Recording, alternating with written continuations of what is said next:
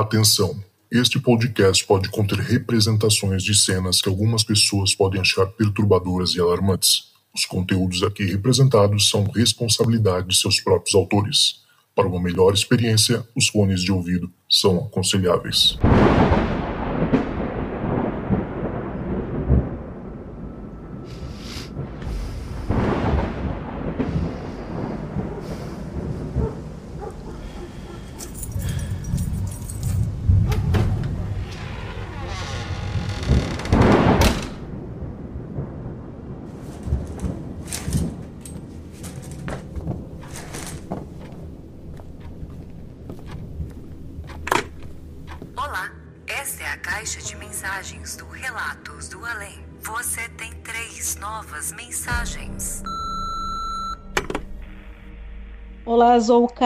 Tudo bem? Aqui é a Kellen, de Porto Alegre, Rio Grande do Sul. Sou uma órfã do Hangar 18, mas continuo reouvindo as histórias, porque eu adoro coisas de astronomia, de extraterrestre, é comigo mesmo, né? Mas agora, para me consolar, estou super feliz com os relatos do além. Adoro, escuto todos, né? Já ouvi todos e continuo ouvindo de novo. Mas vamos lá, eu quero lhe contar algumas histórias minhas. Só para te deixar ciente, eu sou espírita kardecista desde pequeno, tá? E sempre me aconteceu algumas coisas estranhas. Então, eu vou te contar algumas histórias. A primeira, eu tinha em torno de uns oito anos de idade. Ah, nós tínhamos acabado de nos mudar para a casa da minha avó, que havia falecido. Né? Nós saímos de um bairro e fomos para outro. A casa da minha avó era uma casinha de madeira, tá? bem simples, né? A única peça de concreto era o banheiro. Tá? Nessa casa, como nós tínhamos acabado de nos mudar, ainda tinha muita coisa da minha avó. Muitos pertences dela, pertences religiosos que ela gostava, tinha muita coisa. E eu me lembro que na cozinha a minha mãe tinha um suporte para copos, onde os copos ficavam de cabeça para baixo sobre um metalzinho. E se tu passasse pela cozinha, o chão de madeira dava uma balançada e os copos se mexiam, faziam um barulhinho. Teve um dia, eu acho que eu tinha uns oito anos, não me lembro muito bem, que eu não fui à aula. Ah, meus pais foram trabalhar, a minha irmã foi para a aula e eu fiquei em casa. Acredito que eu devia estar doente. Estava chovendo bastante e eu estava sentada na sala vendo desenho. De repente começou a fazer barulho os copinhos na cozinha. Primeiro eu pensei, disse, não, impressão minha, não deve ser nada. né? Depois passou mais uns minutinhos, novamente o barulho dos copos na cozinha. Aí eu já fiquei meio preocupada, já comecei a ficar olhando para os lados, eu fiquei meio assustada. Mas disse, não, é besteira, né? Vou continuar vendo meu desenho aqui, comendo umas besteiras que tinha em casa. De repente, alguém ou alguma coisa deu a descarga no banheiro. Aí foi a gota d'água, porque eu estava sozinha em casa. Eu peguei uma sombrinha e fiquei no pátio, na rua, na chuva, até minha mãe chegar em casa lá no meio da tarde. Isso aconteceu de manhã. A casa da minha avó tinha uma porta de madeira com aquelas janelinhas de vidro pequenas, né? E eu não conseguia olhar para trás porque a impressão que eu tinha era que alguém estava me observando. Então eu estava muito assustada. Quando a minha mãe chegou, eu estava toda molhada, os pés, assim, estava de chinelo na rua. A mãe brigou comigo e eu falei: eu não quero ficar dentro dessa casa sozinha mais. Essa casa acho que é mal assombrada, eu me sinto mal aqui dentro. Aí minha mãe resolveu chamar o padre. Chamou um padre, o padre foi lá em casa, benzeu, rezou e pediu para minha mãe retirar, doar as coisas que era da minha avó, né? Que às vezes a pessoa pode ficar ainda um pouco, né? Uh, junto com a família, junto no lar, principalmente se a pessoa foi muito apegada aos seus bens materiais, né? Aí depois que a minha mãe doou as coisas da minha avó, algumas coisas botou no lixo e o padre esteve lá em casa, as coisas melhoraram. Aí não aconteceu mais nada, graças a Deus. Né? A segunda história que eu tenho, essa seria perfeita para o hangar 18, porque eu tinha em torno de uns 19 anos e eu estudava numa universidade de tarde e à noite, na mesma universidade, eu trabalhava fazendo eventos. Então eu chegava em casa em torno de umas 11, 11 e meia da noite. Eu descia do ônibus em frente a uma praça inclinada, assim, que a rua onde eu morava era mais para baixo, né? Descia na rua, na parte de cima, tinha um, um quartel de bombeiros à esquerda, era uma rua bem tranquila. Eu desci do ônibus e quando eu desço do ônibus eu olho para frente Quem é aqui de Porto Alegre conhece o Lago Guaíba. Algumas pessoas chamam de Rio Guaíba, mas o correto é Lago Guaíba. Né? Aonde eu descia do ônibus dava para ver o Lago Guaíba. E sobre ele eu vi uma nave triangular, né, com três pontas e em cada ponta uma luz forte vermelha sobre o lago a mais ou menos 20 ou 30 metros sobre o, mar, sobre o lago, parada, não fazia nenhum barulho, nada. Mas ela era muito estranha, assim, um formato bem estranho. E a nave ela era de um, ela era de um preto muito estranho. Era preta, mas ao mesmo tempo ela, ela, ela ressaltava da noite, né? E dava para ver aquelas luzes vermelhas eu fiquei impressionada, assim, né? Fiquei olhando para os lados para ver se tinha mais alguém na rua para mim poder comentar, olha lá o que tem no céu, mas não tinha ninguém. Né? Aí de repente eu me toco que eu estou na minha casa já. Cheguei na minha casa. Normalmente, do ponto de ônibus até a minha casa, eu levava uns 5 minutos caminhando, né? Aí quando eu cheguei em casa, eu passei pelo relógio e olhei, fazia 25 minutos que eu estava na rua. E eu realmente não lembro o percurso do ponto do ônibus até minha casa. Eu lembro de ter descido do ônibus, de ter visto a nave e depois de estar em frente à minha casa. Infelizmente, né, até hoje eu não fiz nenhuma regressão, nada para saber que, o que pode ter acontecido. Mas aconteceu algo muito interessante. Depois desse acontecimento, é, eu sempre usava muito salto alto. Eu comecei a sentir muita dor no pé, no pé esquerdo. Né? Eu achei que podia ser alguma torção, algum problema de usar muito salto alto. Eu cheguei em alguns médicos que disseram que era o salto alto e fui passando o tempo, foi passando os anos e eu sempre aquele desconforto no pé esquerdo. Até quando eu estava com uns 20 e poucos anos, eu fui num médico e ele falou assim: ah, vou te pedir alguns exames só para descarte de, de, de consciência, né? Ele me pediu um raio-x, eu fiz o raio-x, que ele olhou e disse que tinha alguma coisa estranha, mas não sabia se era algum osso quebradinho, alguma coisa. Aí ele falou assim: vamos fazer uma ressonância. Fiz a ressonância tá, e apareceu um pequeno metal no meu pé. Até quando eu, a moça que estava fazendo os, uh, o exame perguntou: você já pisou em algum prego? Se machucou com algum metal? Eu disse: não. Aí quando eu voltei no médico, ele fez a mesma pergunta. Eu falei assim: nunca, doutor, nunca machuquei meu pé, nada. Foi assim, de um tempo para cá, o meu pé, eu sinto dor nesse pé e agora eu descobri que tem esse pequeno metal mas não sei o que, que é. Né? Aí fiquei nessa dúvida, né? Quem sabe no futuro eu faço uma regressão e descubro o que aconteceu. Vamos lá, né? Vamos saber. Bom, a terceira história, já sou adulta, né? Eu estava com em torno de 36 anos, eu já trabalhava num hospital pediátrico. Tá? Ao, ao lado desse hospital pediátrico tinha um hospital de adultos. Eu precisei ir no CME. CME é onde eles fazem a esterilização dos materiais tá? Para poder utilizar, para fazer sutura, alguma coisa do tipo. Né? Eu fui até o CME, que era no subsolo, e eu trabalhava no segundo andar. Eu entrei no elevador e quando entrei no elevador, eu dei de cara com um senhorzinho, assim, um, um idoso, segurando o suporte de soro. Eu achei aquele estranho. Perguntei, o senhor tá perdido? Ele, sim, moça, como é que eu faço para sair daqui? Daí eu falei assim, olha, eu vou lhe explicar. O senhor, eu vou, eu vou até o subsolo, quando eu descer, o senhor aperta o segundo andar, volta para o segundo andar. Vai ter uma porta na esquerda, toca a campainha, o segurança vai abrir. Aí ele vai abrir a segunda porta, que é a porta para o seu hospital, o hospital correto, que aqui é um hospital pediátrico. Ele, ah, tá, muito obrigada. Aí quando chegou no subsolo, eu me virei para falar com ele para ver se ele tinha entendido as instruções que eu dei e não tinha ninguém dentro do elevador.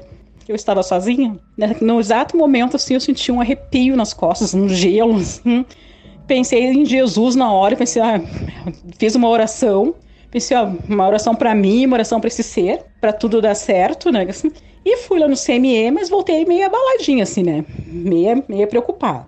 Né? Outro caso que aconteceu no hospital também, né? Foi uma época eu estava trabalhando na farmácia que ficava bem nos fundos do hospital. Eu estava na farmácia e uma colega veio me chamar dizendo que a enfermeira-chefe queria falar comigo e ela estava na triagem, que era lá na frente do hospital. Aí eu tinha que atravessar um corredor bem longo, assim, passar por vários quartos de, de, de crianças, né? E uh, depois entrar numa porta à esquerda para chegar perto da triagem, falar com a enfermeira. Aí eu estava indo quando faltava mais ou menos uns dois passos para virar a porta à esquerda, assim. Alguém vem e passa por mim. Eu cheguei a dar um salto para trás porque eu achei que era uma pessoa e que nós íamos nos, nos pechar, assim, nos bater, né? E na verdade não era ninguém, era um vulto escuro, assim, que passou por mim. Eu cheguei a sentir aquele gelado passando pelo meu corpo, assim. Aí eu virei para trás para ver e não tinha ninguém. Aí eu pensei, meu Deus, cheguei até umas tremidas nas pernas, assim, né?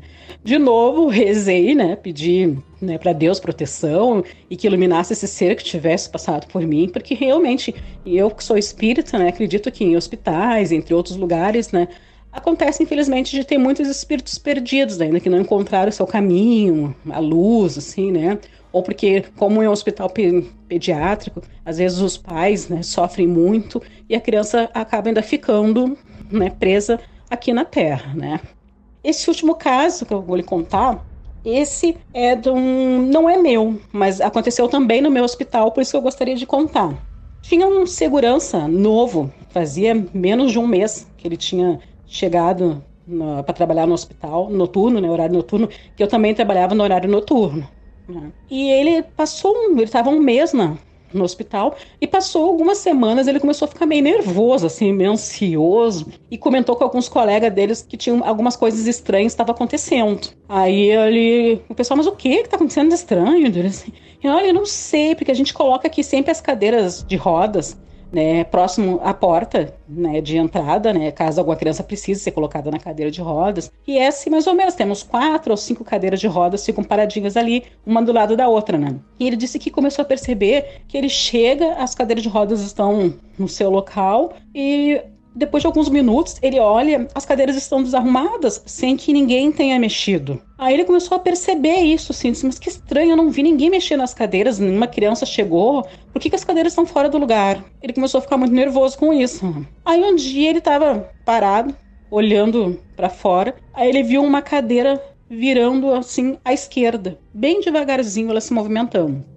Aí ele disse que bateu o medo, né? Bateu a nota marrom, como vocês diziam, né? Ele disse que olhou para a cadeira e disse: Olha, as portas estão todas fechadas, janelas todas fechadas, e mesmo se tivesse aberto, teria que ser um vento muito forte para movimentar uma cadeira de rodas, né? Aí ele pensou assim: Não, vou tirar essa dúvida agora, eu vou no, nas câmeras ver o que está acontecendo. Né? Aí ele foi até a, a, a, central de câmeras e o que qual foi a surpresa? Que ele viu uma menina sentada com um vestidinho de hospital, sentada na cadeira de rodas e movimentando a cadeira. Aí ele pegou, tirou uma foto do, da, do sistema de câmeras da menina sentada e depois tirou uma foto da cadeira lateralizada. Né?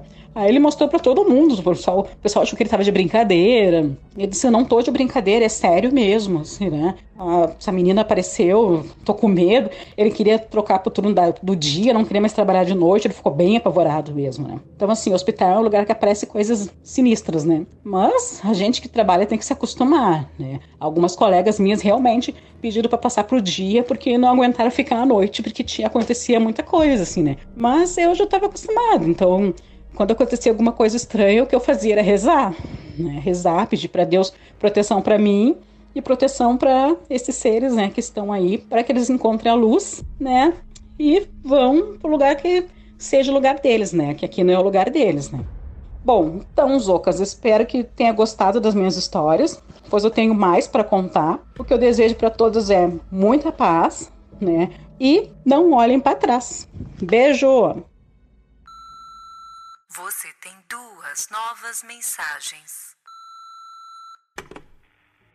Oi, pessoal, boa noite a todos. É um prazer estar aqui dando o meu relato, porque eu sou muito fã desse podcast. Eu me chamo Evelina, sou de São Paulo e o meu relato se passa no sertão de Goiás por volta dos anos 80, acho que 85, 86, faz tempo. Eu tinha uma grande amiga chamada Beth que tinha uma fazenda no sertão de Goiás, longe das cidades. Era uma fazenda que tinha uma extensão de terra muito grande e a casa da fazenda era bem rústica. Então era um lugar gostoso. Eu fui mais de uma vez passar férias lá e esse acontecido foi numa das férias. Estávamos, acho que, em seis adolescentes, entre irmãos, primos tal. Então estava um clima muito gostoso. E essa minha amiga Beth, ela adorava coisas diferentes. Então ela adorava falar, pessoal, vamos passar medo? E ela inventava alguma coisa para fazer. Então as férias era sempre divertida. Num desses dias, a mãe dela pediu para que fôssemos comprar queijo numa senhora que era, sei lá, devia ser uns 10 quilômetros de lá. E assim, era longe de estrada de asfalto. O asfalto devia ficar uns 30 quilômetros. Todo o percurso que a gente fazia entre um vizinho e outro, que era bem distante, era por estrada de terra. Uma estrada estreita, com eh, vegetação de um lado e do outro, às vezes de um lado era plantação e do outro era um mato mais fechado, tinha árvores, uma vegetação mais rasteira. Uh, eu acho que a vegetação de Goiás é cerrado. Então, esse era o panorama do lugar. Então, fomos de carro para comprar o queijo e chegando próximo ao local a casinha era uma casinha bem simples, mas assim, tipo, uh, uns 500 metros, no máximo um quilômetro antes de chegar no queijo, nós olhamos para a direita, dentro do mato, e vimos uma cruz. Uma cruz bem simples, bem rústica, duas madeiras grudadas e ficava mais ou menos a uns 40 metros distante da estradinha, para dentro do mato. Aí, chegando na senhora que faz o queijo, nós fomos perguntar o que, que significava aquela cruz. E ela falou que um homem fizeram uma tocaia, o homem sofreu uma emboscada e foi assassinado lá. Aí já um olhou para a cara da outra, meio achando Estranha, sinistra história. Mas achamos que aquela cruz era em homenagem a essa pessoa que tinha morrido ali.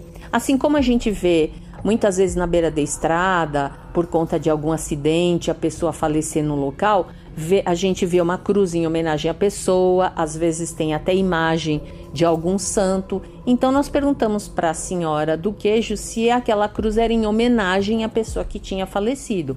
Aí ela falou que a pessoa tinha sido enterrada lá, o que torna a história mais sinistra ainda. Muito bem, pegamos o queijo, voltamos e aí a Beth já teve aquela ideia. Vamos voltar aqui à noite a cavalo. Bom, eu sou medrosa, eu já fiquei com medo naquele momento, mas eu tava na onda de todo mundo. Se todo mundo for, eu também vou, não vou ser a única que não vou participar disso. Voltamos para a sede da fazenda e fomos conversar com o capataz, que era quem sempre nos orientava: olha, cuidado com isso, não vai por lá, é, cuidado, sei lá que horas, porque já veio onça beber água aqui na, na represa do lado da casa. Era um lugar bem selvagem. Então fomos conversar com ele, contar a história. Aí ele falou: Vocês repararam que na direção da cruz, na beira da estrada, tem uma árvore bem grande, com muitos galhos que até invadem para a estrada? Aí eu falei: Realmente, tem uma árvore até diferenciada, bem frondosa, grande, cheia de galhos. Ele falou: Então. Aquela árvore dizem que é amaldiçoada. Ninguém gosta de passar lá à noite. Quem passou já falou que viu um vulto, uma entidade estranha que dizem ser o demônio porque foi um assassinato muito violento, então aquele pedaço é amaldiçoado e a árvore principalmente. Bom, aí a história foi ficando pior ainda e a Beth foi querendo mais ainda ir. Nós fomos, acredito que numa seis pessoas, sete pessoas, cada um escolheu seu cavalo e realmente fomos à noite. Até estávamos com lanterna, mas resolvemos não acender a lanterna porque senão você se acostuma com a luz e se por acaso você desligar, fica mais escuro ainda, é difícil de você acostumar. Então resolvemos ir com a, com a lanterna desligada. A estrada era estreita, em algumas alguns trechos ficava bem escuro porque tinha árvore dos dois lados, em outros trechos ficava mais claro porque tinha o luar, e assim fomos. Acredito que mais ou menos uns 20 minutos a cavalo. Eu não lembro com precisão porque faz bastante tempo, mas daí para mais. Então era uma cavalgada razoável, 20 a 30 minutos. Quando nós fomos chegando, que avistamos a árvore, porque era uma árvore realmente diferenciada, muito grande, os cavalos foram chegando para baixo da árvore para a gente começar a entrar pelo mato e até a cruz. Aí os cavalos começaram a ficar super agitados. É, a gente não conseguia segurar direito na rédea. Eu não enxergava todo mundo porque estava escuro, mas pela movimentação do meu cavalo que ia virava a cabeça para um lado para o outro e batia as patas da frente no chão. Você ouvia isso, eu ouvia isso dos outros cavalos. Foi dando uma certa agitação, eu fui ficando com mais medo e eu pensei no perigo de, desde a estradinha até onde estava a cruz, como eu falei, uns 40 metros para dentro do mato, ter algum buraco. Sei lá, algum cavalo poderia cair, tropeçar, alguém cair de cima, ou até mesmo o cavalo se machucar. Então eu falei para Beth, falei, Beth, e se tiver algum buraco, é perigoso para os cavalos, é perigoso para a gente. E tava aquele negócio, vai não vai, e cada um tentando controlar o seu cavalo. Você ouvia aqueles barulhos das patas batendo, até que o, o irmão da cunhada dela falou a frase: Eu vi um vulto. Quando ele falou isso, parecia a largada do jockey. Todo mundo virou e saiu numa disparada absurda, num pavor. Aí depois que passou o perigo total, depois que passou o pavor, nós até começamos a indagar, falamos: "Não, você tá mentindo". Então ele falou: "Não, eu juro que eu vi e tal". Voltamos para casa, o capataz estava até esperando a gente chegar para ver o que tinha acontecido. Contamos para ele, ele falou: "Tá vendo? Eu falei que era amaldiçoada, que não é um lugar legal para ir e tal". E ele não estava gostando muito que a gente estava fazendo aquilo num clima de brincadeira. Ele não estava achando aquilo legal. Mas, bom, no dia seguinte, a Beth falou: "Vamos voltar lá de carro". A gente olha, vê se tem algum buraco. Se não tiver, a gente volta de novo à noite e vamos chegar até a cruz a cavalo. Ok, fomos. Chegando lá, paramos, tava de dia, né? Então você fica mais corajosa. Paramos o carro embaixo da bendita da árvore, entramos pelo cerrado, pelo mato e assim, em volta da cruz não tinha árvore, era só um mato bem alto, alto assim, tipo 60 centímetros, 70 centímetros, bem alto mato simples, comprido. Eu não sei se chama capim gordura ou eu que estou fazendo confusão, mas era um mato reto, como se fosse uma grama bem alta. Mas não é grama porque não tem grama desse tamanho, mas era isso, uns 60 centímetros. Só que assim, imagine que a cruz está fincada no chão, uma cruz bem rústica, duas madeiras com um prego. Na frente da cruz, o mato estava totalmente amassado num formato milimétrico, como se tivesse ficado um caixão, um retângulo de um caixão na frente da cruz. Totalmente amassado o mato. Não era mais ou menos amassado, era simetricamente amassado num formato retangular do caixão. E o resto do mato ao lado, normal, reto, alto. É como se tivesse ficado um caixão ali por horas, por dias, não sei o que, que amacetou o mato de uma forma exata de um caixão retangular. E a cruz ficava na cabeceira desse caixão. Quando eu vi aquilo, gente, eu me arrepiei, rezei para minha proteção, rezei para a alma do homem que foi assassinado e aprendi que não se brinca com esse tipo de coisa, porque o resultado poderia ter sido bem sinistro, bem pior do que foi. Então voltamos. Eu falei, mas nunca mais que eu volto aqui. Pedi desculpa por ter feito brincadeira com uma coisa tão séria e fiquei com medo.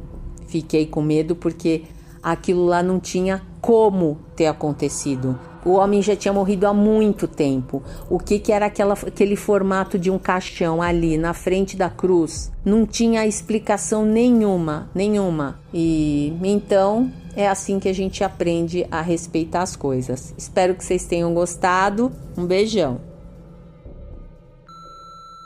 Você tem uma nova mensagem. Boa noite, Zoucas. Boa noite, pessoal do Relatos do Além. Me chamo Bia, sou aqui da cidade de Santos, né? E hoje eu vim contar o, o meu relato da brincadeira do compasso. A minha família é uma família assombrada. A gente tem vários relatos, assim, assustadores. Estou juntando todos para poder enviar. Mas agora eu vou, vou falar sobre essa brincadeira aí do compasso que foi bem tensa, que envolveu muitas pessoas. Eu acredito que tenha sido entre 88 e 89. Na época eu tinha entre 7 e 8 anos. E o que, que aconteceu? Eu vou omitir um pouco né, o nome do, da escola, das pessoas, para não, não dar problema aí para ninguém. Porque na época a história ficou um pouco conhecida na escola. Eu estudava no colégio em São Vicente que teve um rapaz que era da sala da minha irmã, que ele faleceu, né? Eu não lembro direito do que foi, se foi algum acidente, se foi doença, eu não lembro. Mas era um rapaz muito jovem e faleceu, comoveu a escola inteira. E alguém da sala da minha irmã, não lembro quem que foi, que decidiu fazer a brincadeira do compasso dentro da sala de aula. A gente estudava num colégio que assim, que a gente podia ficar um tempo, né? Não era período integral, mas a gente podia ficar um tempo a mais na escola. E a minha mãe trabalhava na escola, então eu praticamente passava o dia inteiro lá. E aí foi o pessoal da, da, da classe da minha irmã que eles decidiram fazer essa brincadeira do compasso dentro de uma sala de aula que ficava no primeiro piso da, da escola. E aí eu lembro assim, é, eles eram entre cinco, seis, seis pessoas, incluindo a minha irmã, e eles começaram a fazer a brincadeira como se fosse a, a, a brincadeira do copo e uma tabuíja, né? E eles começaram a fazer a, a brincadeira, perguntaram se tinha alguém lá, e o compasso começou a girar absurdamente, absurdamente, e ele começou a dizer que quem era aquele espírito que estava ali, né, entrando em contato com a gente, era esse rapaz que tinha falecido. Hoje eu, eu acredito que não, não seja ele. Acredito que tenha sido algum espírito que, que foi assustar, né? Porque isso é uma coisa que não se faz, não é uma brincadeira. Tem pessoas que trabalham com isso. Eu, eu acho isso uma, algo muito sério. Você se comunicar com, com o mundo espiritual é algo sério, não se brinca, né? Mas criança é aquele, aquela coisa, né? Criança quer fazer é, até, até acontecer, né? O que aconteceu com a gente. E aí, nessa brincadeira, ele começou a falar que era ele. E aí o pessoal, né, falando: não, é você que tá mexendo, é não sei quem que tá mexendo com o compasso. E a gente fazendo a sessão do nada. É, te juro, eu lembro perfeitamente. As janelas da escola começaram a, a bater, a abrir e fechar. E eram aqueles vitrôs antigos, faziam um barulho. Então começou a fazer um monte de barulho. E aí todo mundo levantou correndo, todo mundo saiu correndo. Uh, alguém pegou o compasso, a amiga da minha irmã pegou a folha e saímos correndo da sala assim com medo e ao mesmo tempo rindo. Só que, como eu venho de, de uma família que, assim, é, eu fui criada dentro do, do, espiritualismo, né? Um pouco do kardecismo, da Umbanda, é, mistura todo mundo ali, a gente misturava todo mundo, a gente ia em vários lugares. A gente sempre pensou que tudo que for pro bem, entendeu? Não, não faz mal. Então a gente sempre frequentou vários lugares. Já tivemos ajuda de vários lugares. E acabou, eu acabei contando para minha mãe, né? E minha irmã, a gente acabou contando para minha mãe. E a minha, minha mãe ficou super nervosa com isso. E ela, né, conversou com a diretora. Foi um caos, assim. Foi um caos do que a gente fez. E a gente decidiu, né, o, o aquele grupo escondido, né? Sempre criança fazendo, né, coisa errada, escondido decidimos voltar lá, por quê? Porque a gente sabia que precisa finalizar essas essas coisas, né? Esse, esse, tipo de brincadeira, esse tipo de ritual, você não pode sair correndo e abandonar. E a gente voltou lá para tentar finalizar. Aí essa parte que eu, eu falo que a, a, minha memória, ela, enfim, é um pouco falha, né? Hoje eu tenho 40 anos, então ela é um pouco falha.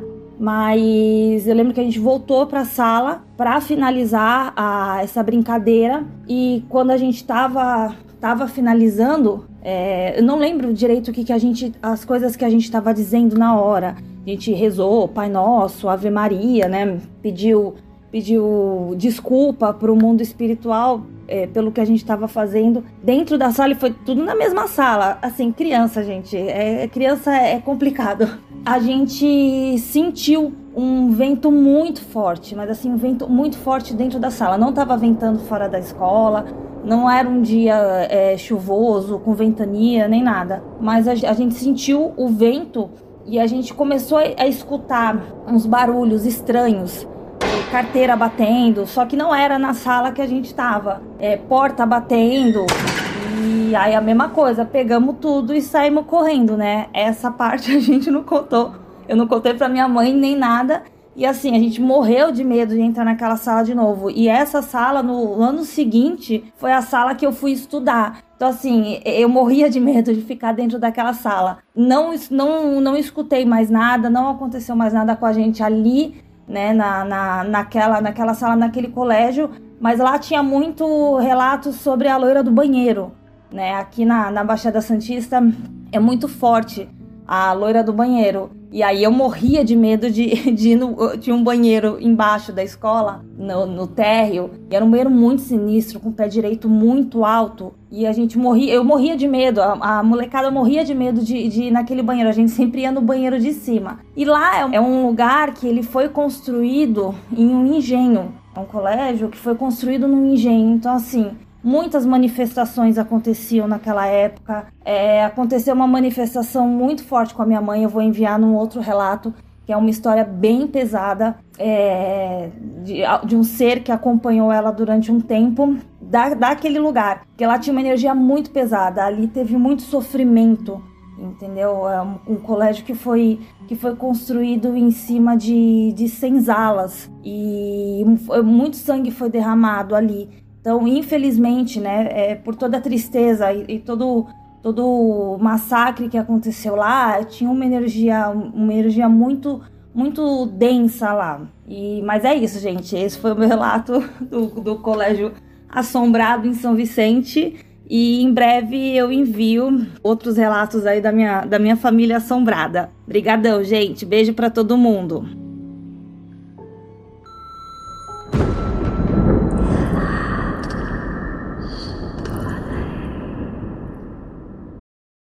Does Monday at the office feel like a storm?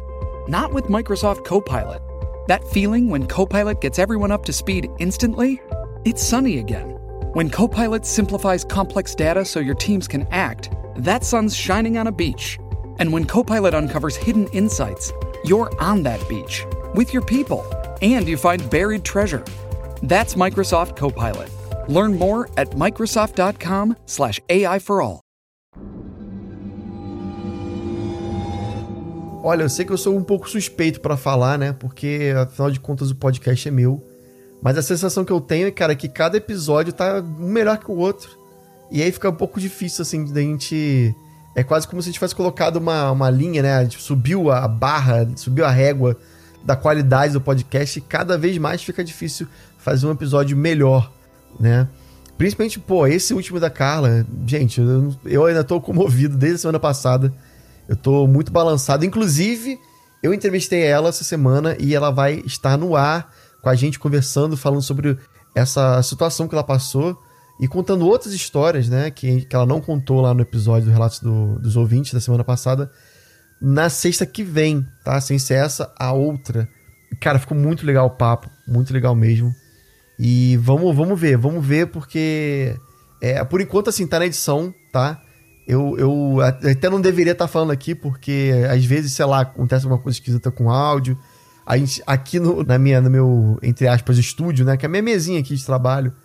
Vira e mexe, acontece umas coisas estranhas, microfone que falha, é barulho de, de interferência, coisas esquisitas. Então, assim, às vezes eu só de falar, eu fico até com medo de, de acontecer alguma coisa. Né? Sei lá, o áudio dela corrompeu, sei lá, explodiu, qualquer coisa assim. Mas assim, se tudo der certo, teremos o episódio com a Carla semana que vem. Então vamos lá, vamos começar do princípio. Kellen, cara, Kellen, que, que histórias, né? Você já começa aí com essa, essa braba aí, falando sobre essa questão do, do OVNI que você viu, né? Passou perto de você um objeto gigante, formato de triângulo, né? Que a gente conhece bem, quem acompanhou a gente lá no hangar lembra várias vezes eu citando o TR-3B, né? Que é esse esse OVNI, esse formato triangular que muitas pessoas acreditam ser, na verdade, não um alienígena, né? Mas sim uma, uma nave espiã, uma nave secreta dos Estados Unidos. Assim, a gente não tem, não tem prova nenhuma, é muita teoria da conspiração. Os próprios estadunidenses são gostam desse tipo de, de, de papo, né? De criar conspirações. E aí o cara inventa um fake de um documento da CIA que foi liberado. E às vezes você vai ver e não é nada daquilo. Então, assim, falam muito sobre isso, né? Sobre esse objeto stealth, né? Que chamam. Que funcionaria à base de um motor antigravitacional, né? Ele funciona, ele não precisa da, de um combustível, literalmente falando assim, para ficar parado no ar. Ele realmente funciona de uma outra maneira. E assim, a gente, como eu falei, não tem prova, mas é de qualquer maneira muito interessante. Outras pessoas chamam ele de Projeto Aurora, tem gente que chama de Black Manta. Cada um vai falar um nome, né? São vários nomes secretos aí dos Estados Unidos, do governo. Mas o que para mim é interessante é esse fato aí que ela fala depois que ela teve a sensação de perda de tempo, né? O tal do missing time. E depois disso, para piorar a situação ainda, ela teve essa confirmação de um metal no pé, né? E a gente ligando os pontos, a gente consegue imaginar que ela possivelmente foi abduzida. É, aí ela tem que fazer uma regressão, como ela, ela mesma sabe que tem que fazer, né? Pra ver se consegue pegar alguma memória aí que ficou. que tá ali meio esquecida, meio, meio apagada, né? E é isso, cara. Muito esquisito, mas muito interessante também a história dela, né? E dando sequência, ela fala sobre esses casos que aconteceram no hospital, né? Vários casos, não que aconteceu só com ela, mas com conhecidos. E para mim, assim, disparado, o que eu mais fiquei com medo foi da menina da cadeira de rodas. Meu Deus do céu. Agora, eu vou deixar um negócio aqui pro pessoal também, uma informação boa. Se você falar assim, ah, e o rapaz tirou foto, ah, eles filmaram, não sei o quê. Cara, vocês têm que mandar isso pra mim. Não tem, não tem como, né? Quem escuta, o rapaz tirou uma foto, vai na hora pensar, cadê a foto? Cadê? Eu quero, eu quero ver a foto. Então, então Kellen, cadê a, cadê a foto do, da menina na cadeia de roda que eu quero ver? E se você tiver, aliás, manda pra mim aí, tá? Enfim, muita, muitas histórias boas. O hospital, né, gente, sempre tem histórias interessantes. E eu não sei se já foram ao hospital de noite, cara, mas é realmente uma sensação horrível, horrível. Principalmente hospitais muito grandes, assim, que tem aqueles corredores longos, sabe? E aí você vê de madrugada, assim, sem ninguém, causa um, um negócio, uma sensação. No. Tá na moda agora o negócio do, do, da creepypasta, que o pessoal fala do liminal spaces, né? São espaços justamente que eram para ter muita gente passando para lá e pra cá e não tem ninguém. Né? Então, quando você vê uma foto de um shopping vazio, por exemplo, ou um corredor de hospital longo que não tem ninguém passando, causa uma estranheza. E eu, eu, eu conheço a sensação assim de perto, porque eu já senti, desde criança, eu lembro de sentir calafrios, assim, em ver lugares esquisitos, assim, tipo, que era para ter muita gente passando e não tem ninguém, assim, causa um, uma sensação esquisita em mim. E eu não sei, né? Vai, vai saber o que, que tem ali. Vai, vai saber se eu senti alguma coisa, algum tipo de mediunidade por, por, por minha parte que eu nem sei que tenho, né?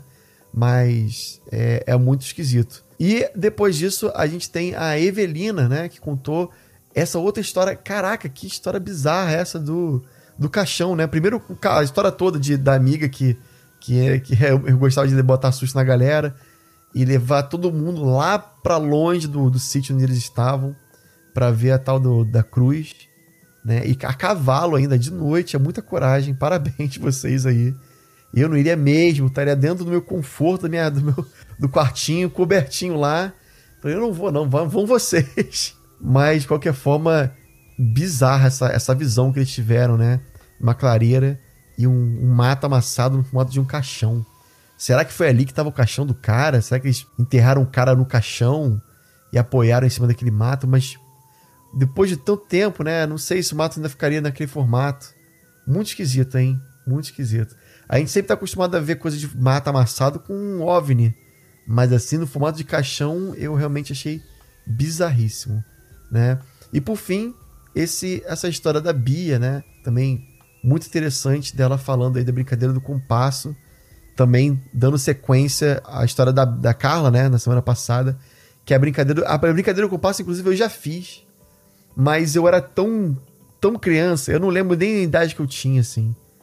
Que eu lembro do compasso se mexendo sozinho. Eu sozinho brincando, assim, sabe? Tentando. Acho que botei tipo sim ou não. E eu fazia pergunta e o negócio se mexia sozinho. Mas eu, eu, eu acho na minha cabeça, era tão criança que eu acho que eu, eu quis parar de brincar e deixei, deixei de lado. E tá até hoje o compasso aberto aí, cruz credo. Só de pensar nisso causa um arrepio. Mas Vou até bater na madeira aqui. Pelo amor de Deus, não vem não, hein? Tô sozinho aqui. Pelo amor. Minha, não sei se vocês sabem, gente. Minha esposa foi pro Brasil. Eu tô há um mês sozinho aqui. E tá eu e o Cotoco, né? Meu cachorro. E o Cotoco não aguenta mais, porque de noite eu pego ele, agarro ele ficou tipo, não vai sair de pé de mim. E ele é muito peludo, né? Ele aguenta, ele quer ficar longe, né? Sai, tá calor, né? e aí ele fica tentando sair, eu não, vai ficar aqui perto de mim. E... Mas, de qualquer forma, é, incríveis histórias. Obrigado novamente por todo, pra todo mundo aí que mandou. Continuem mandando mais, galera. Vocês sabem, para mandar o seu relato é muito fácil. Me adiciona aí no WhatsApp pelo telefone mais um 647 8300422 ou pelo próprio Instagram também. Vocês podem mandar mensagem por lá que eu encaminho vocês. Mas o importante é mandar um oi primeiro. Não sai mandando o relato, Porque, de novo, muita gente manda um relato num formato que não tá legal. Tem gente que manda centenas de mensagenzinhas pequenininhas seguidas. Não tem como a gente ter todo o trabalho de né, juntar, editar tudo para fazer um áudio. Fica esquisito, não fica natural. E também não sai gravando de uma vez, como eu falei, né? Só manda um oi para eu passar para você ali a regrinha de como a gente faz. Não grava também de, de, no meio da rua, né? Tem gente que grava no meio da Paulista, não tem como a gente colocar no programa. Mas é isso. Mais um 647 830 0422 e avisando também, galera, o pessoal que manda mensagem aqui pra gente, vários deles, inclusive a Carla do, da semana passada, estão lá no nosso grupo secreto do Relatos do Além, que tá cada vez mais lindo, ó. Perfeito, o creme de la creme da, do sobrenatural, do paranormal, da, da podosfera brasileira. Se você quer conversar com essas pessoas, interagir, fazer perguntas para elas, né? Você pode coisas que não ficaram muito claras, ficar, não sei, às vezes você tem uma dúvida aí, entra lá, galera, cinco reais por mês, nem dói no bolso e ajuda demais o programa. A gente está precisando, eu tô falando de verdade. Se pelo menos o podcast se pagar, cada um dá cinco reais, nossa, ajuda demais. A gente vai muito, muito longe, porque aí a gente pode fazer coisas maiores. Eu posso fazer episódios especiais. Eu tô com a ideia há um tempão de fazer um especial do, do Ranch Skinwalker. Inclusive, paguei uma roteirista para me ajudar, né, no roteiro do, do, do programa, para ficar uma coisa legal. Então, assim, tudo é dinheiro, né, gente? Então, se vocês puderem, por favor, me ajudem com qualquer quantia, tá? Entra lá, www.apoia.se barra Relatos do Além, tudo junto. E, como eu sempre falo, se tocar o telefone, não tenha medo o além pode estar esperando do outro lado da linha. Do lado da linha.